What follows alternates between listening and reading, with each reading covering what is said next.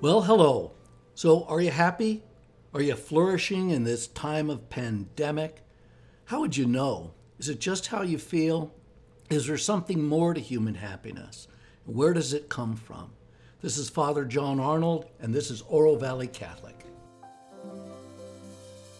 Happiness, flourishing, the subjective sense of well being. You know, it's pulled a lot of attention recently because of America's uh, great success in so many ways economically, but also rising levels of discontent. Why aren't people happy? Well, it gets studied. So, Arthur C. Brooks, who is a professor of the practice of public leadership at the Harvard Kennedy School and is a senior fellow at the Harvard Business School, is the host of one of my favorite podcasts, The Art of Happiness with Arthur Brooks. And he's a man who spent a career studying what it means to be happy. And so I read his books, I follow his podcasts, and I think about what he has to say. There's lots of wisdom backed uh, behind in back of the research that he does. And overwhelmingly, the research about happiness points in some very encouraging directions. He wrote a rather good article in The Atlantic, which I've linked to on my notes page on our parish website, where he wrote about human happiness during the current plague. Like a true professor, though, he defines what he means by happiness. Because if happiness is just this interior sense of, I am pleased, uh, can you really feel like that in any fully human sense if everybody around you is completely unhappy, there's something perhaps too hedonistic or narcissistic about that. And so he wants to define what he means and what uh, these academics mean by happiness or flourishing, which are names that go back all the way to uh, Aristotle, uh, words that we get to describe this sense of human contentment. But in the academic world, they've decided on something they think is a little more broad based. And so, wouldn't you know, they have their own word. And their phrase is, How is your subjective sense of well being? How's your subjective well being today? Use that next time you say good morning to your spouse. And so, in talking about how uh, they measure a subjective sense of well being, there are three equations that are important. And I'm going to go through those now as we prepare to talk about the gospel.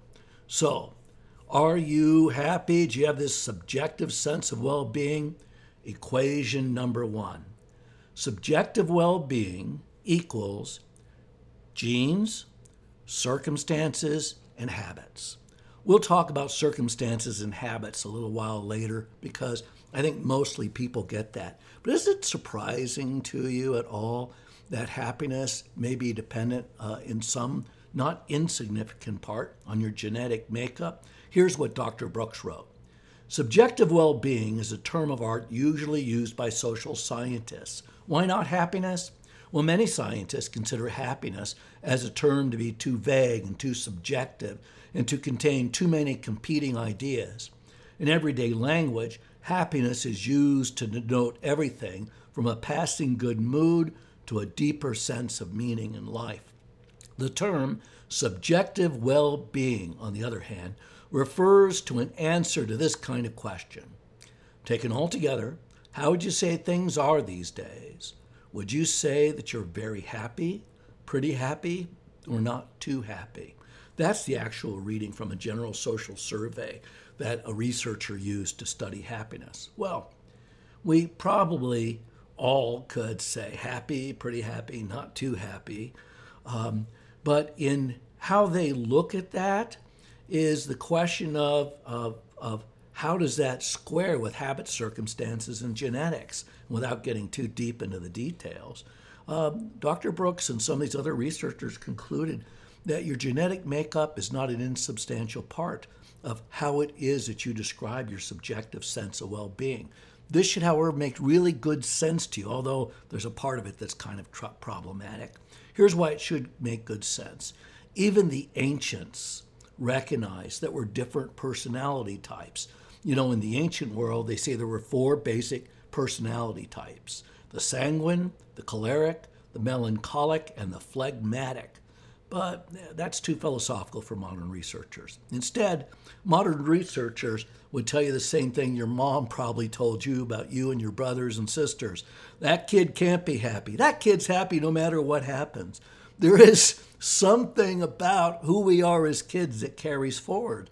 And it's something just about our what social scientists call homeostasis, our kind of basic neutral set for how we feel about ourselves and hap- habits and circumstances can alter that subjective sense of well-being one way or another.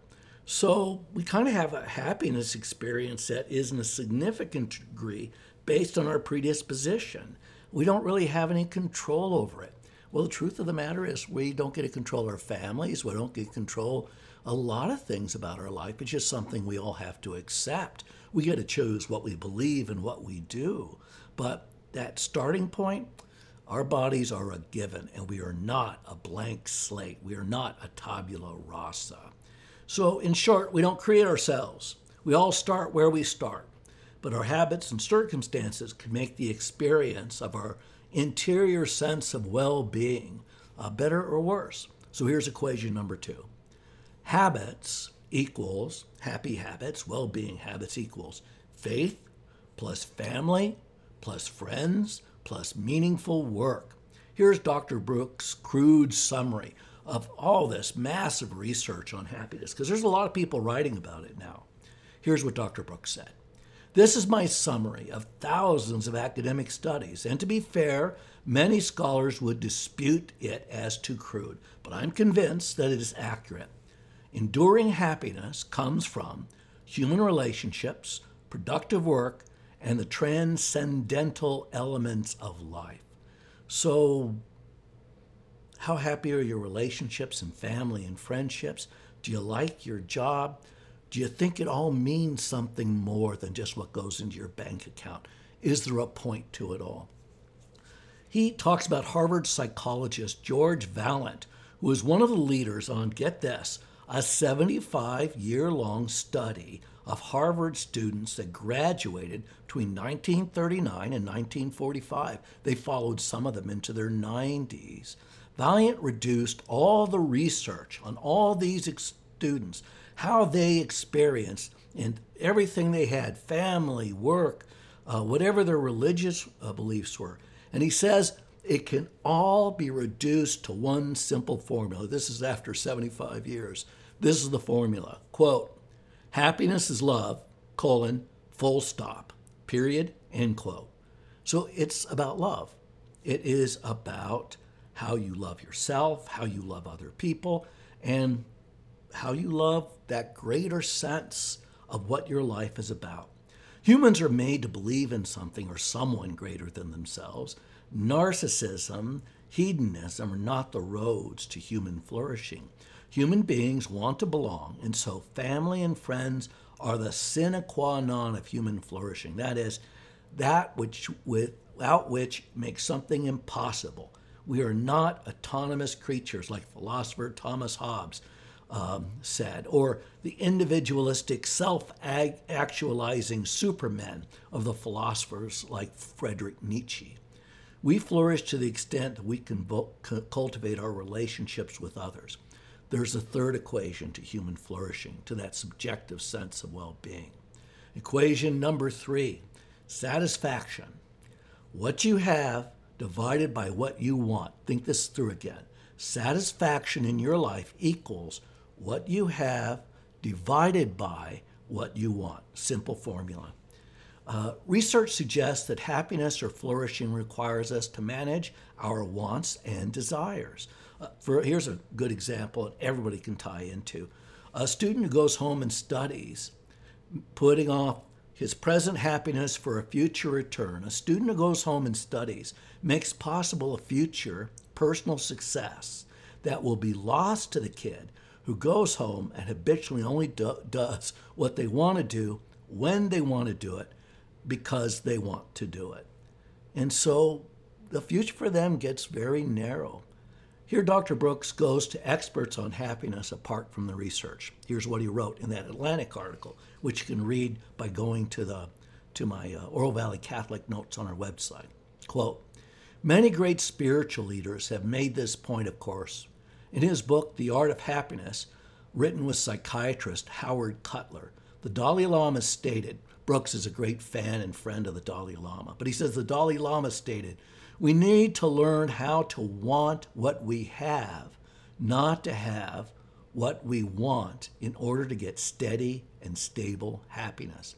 St. Jose Maria Escriva, a Spanish Catholic saint, the founder of Opus Dei, made the very same point in a slightly different way. Quote, Don't forget it. He has most who needs least.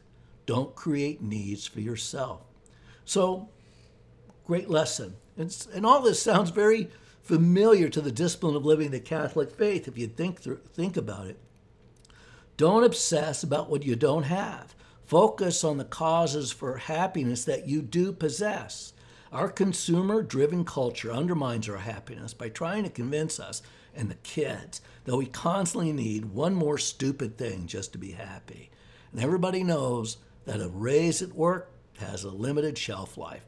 And that toy you got for Christmas is lost all interest within the, the day of Christmas.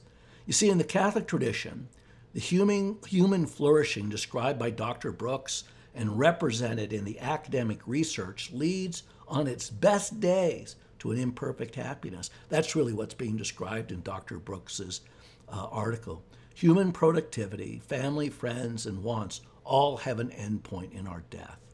In our Catholic tradition, happiness is not a feeling, but a flourishing life with joys, sorrows, challenges, successes, failures, and the presence of God in this world, and happiness with God forever in the world to come. You see, the complete, perfect experience of happiness is something we're being called to, and it's called the kingdom of heaven, and it's life in the divine Trinity. Because human virtue alone, that is, our acquired virtues, you know, justice, temperance, um, prudence, uh, and uh, moderation, uh, that because these acquired virtues, these are something every single person can have. But on their own, they will deliver an imperfect, time qualified experience of happiness. It's the theological virtues that Catholics enjoy faith, hope, and love that lead us beyond what this world has to offer. And as we live them, changes our understanding of the world that we live in. So, with that in mind, of what human happiness is, those three equations about how we're, how we're built from, by nature, what our habits and circumstances are, and how we manage our wants to something that life can deliver. This is the basis for the gospel today, to which we now turn.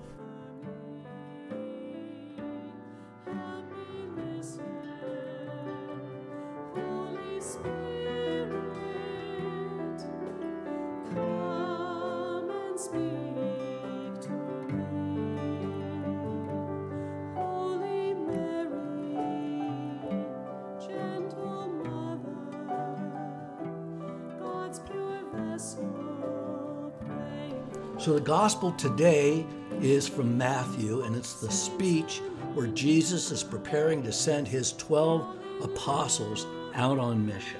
And this is the advice that he gives them. And there's really four parts of it. The first is this Jesus gave his disciples authority. They weren't out to promote a book, it's not a book tour. They had authority from Jesus himself. And so in the gospel, the word for disciple means student or learner.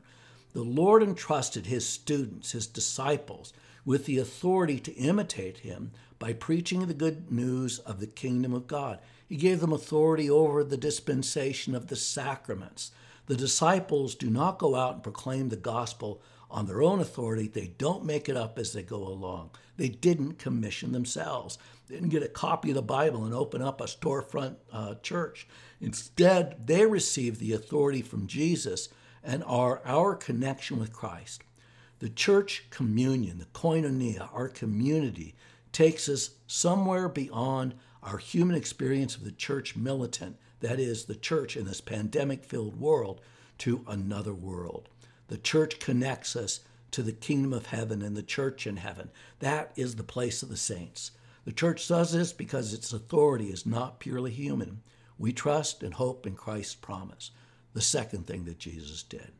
Jesus called his disciples to love him more than mother and father, sister and brother. Okay, wow. No math teacher can call you to love him in mathematics more than you love your family.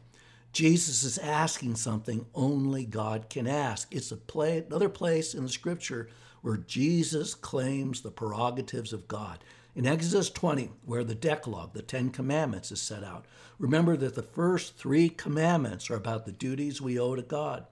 Jesus isn't asking people to abandon social judgment, he, uh, social custom. He's not making families less important.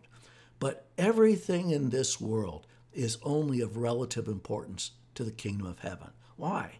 Because everything in this world ends. Even if they build a beautiful big statue to you, at some point someone's going to tear it down and throw it away. And so, where is your real hope and the hopes for everything you love lie? You already know this. It's in God. So, Jesus has a third instruction to his disciples. Jesus instructs his disciples to take up their cross and follow him. All right, first century, the cross, it's not a piece of decoration, it's the electric chair.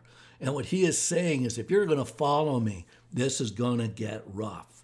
And so when he says, You're not worthy of me unless you will take everything in your life and recognize that this is the disposal of God, he is making a claim, he's making a demand that nobody else can make because the demands that Jesus makes to his disciples in this gospel is how they orient their entire life. You see, the idea of acquired virtue, all these habits and circumstances discussed by Dr. Brooks, they're beautiful. They're available to everybody. However, they can't deliver ultimately what our hearts are made for. Our hearts are made for union with God. Faith, hope, and love directs our desire for happiness beyond our immediate circumstances of our life, beyond a pa- pandemic, and either a happy or a disappointing marriage, or the struggle with kids, or work, or whatever else. It all takes its place in a much bigger story that is much larger and more meaningful than just what I'm born with, what my habits are, and what my circumstances are. That's why the gospel ought to appeal to the richest, most talented person in America and the poorest person living on the streets of Calcutta or in our own ghettos.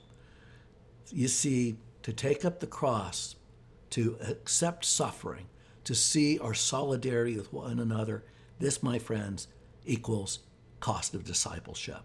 The cross is the center of Christian life, in marriage, the vowed life, and in single life. This is true not because Christianity is a sadistic religion, but rather that Jesus Jesus' cross transforms suffering into the great sign of love. Love is the only way to heaven, and any real claim to happiness requires sacrifices, whether you're going to be a priest, a religious, a married person, or a single person committed to the gospel. You got to give something up and leave it behind. We can't be a disciple without sacrificing for love of God and one another. Why be a priest or religious if you if it's always used to be one more thing you do? Because at some point there'll just be some other competing interest. You got to love God first. Jesus' fourth rule. Jesus provides for those he sends. So Jesus said in the gospel, and whoever gives only a cup of cold water to one of these little ones, those are his disciples, to drink because the little one is a disciple, amen, I say to you, he will surely not lose his reward. It's not just the disciples who leave their families behind and make sacrifices for the gospel, like Peter and Paul and, and all the, the apostles. Jesus also includes all of those men and women that received the apostles into their homes, that provided for them so that the gospel could be spread. You know, everybody plays a role in the evangelization of the world.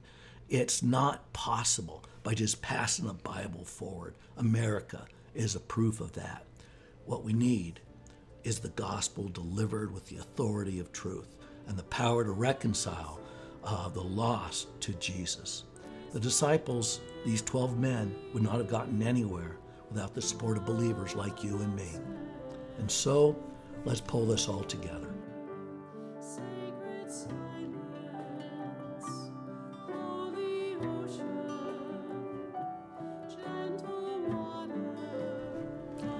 And so, happiness, subjective well being, flourishing, Jesus' demands on his disciples.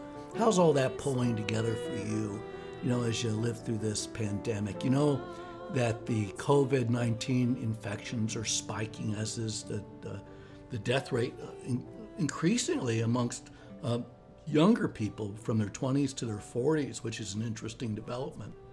But how is it that you make sense of it all?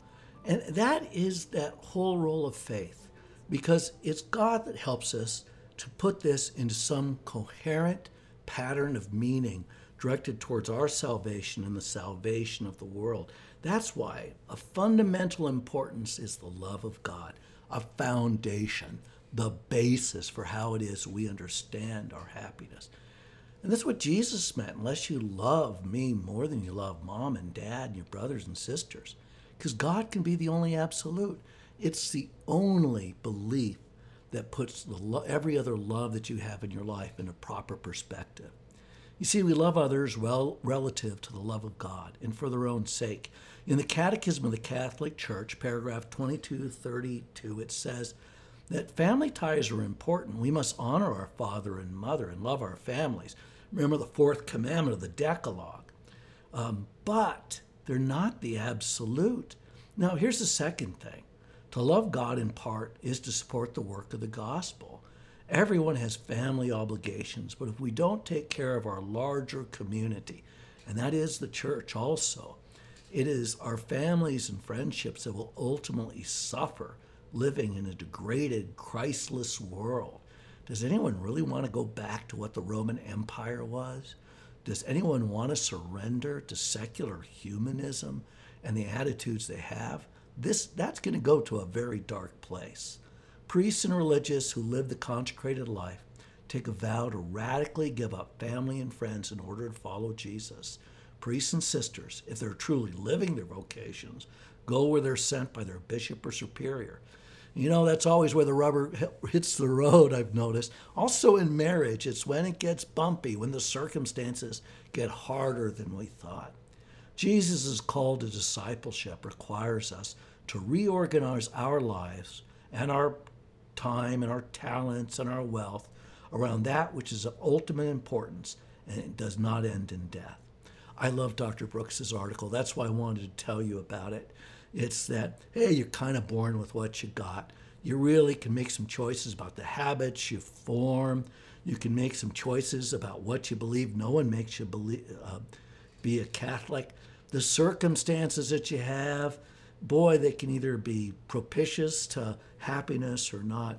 But finally, you got to learn to uh, manage your wants. I sat next to this Sunni Muslim once at a baking class I took and he had, he had fled the Iranian Revolution. And he said, You know, he goes, when life frustrates your expectations, change your expectations. I thought that was pretty wise because God reaches out even to social scientists and to all other these religions, the, the Buddhists, the, uh, the Muslims, uh, the, the Hinduism. And these things are obvious to so many, but it's faith, hope, and love that directs them to their true source. You know, that part about managing our wants in order to be happy. We all got to start with what God Himself has given us in our personal strengths and weaknesses. We ought to use our talents to support family and friends because they're so important to our, our sense of happiness. Can you actually be happy if all the people you love are miserable? That joy, imperfect at best, and, and so much at the subject to the storms of life is a participation in the common good of love shared amongst all our family and friends and hopefully with the larger community of the church. There's so many things we don't aren't free to do but we are free to choose how we love and organize our lives whatever it is our lives are during this time of pandemic. See that's the key to living our faith the theological virtues of faith, hope, and love. Faith is a free choice. Hope is the gift now of what faith has its anchor in. God doesn't make us believe, but in today's gospel, He shows us the implications of belief and how to live it fully uh, and it includes the cross and the ministry of the church.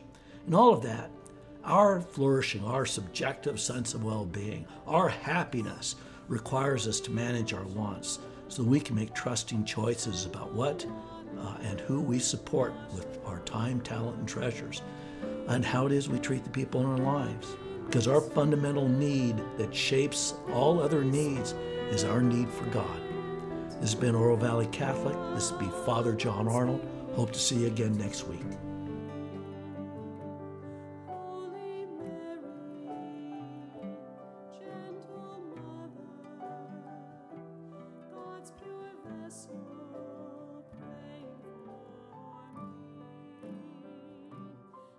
Saints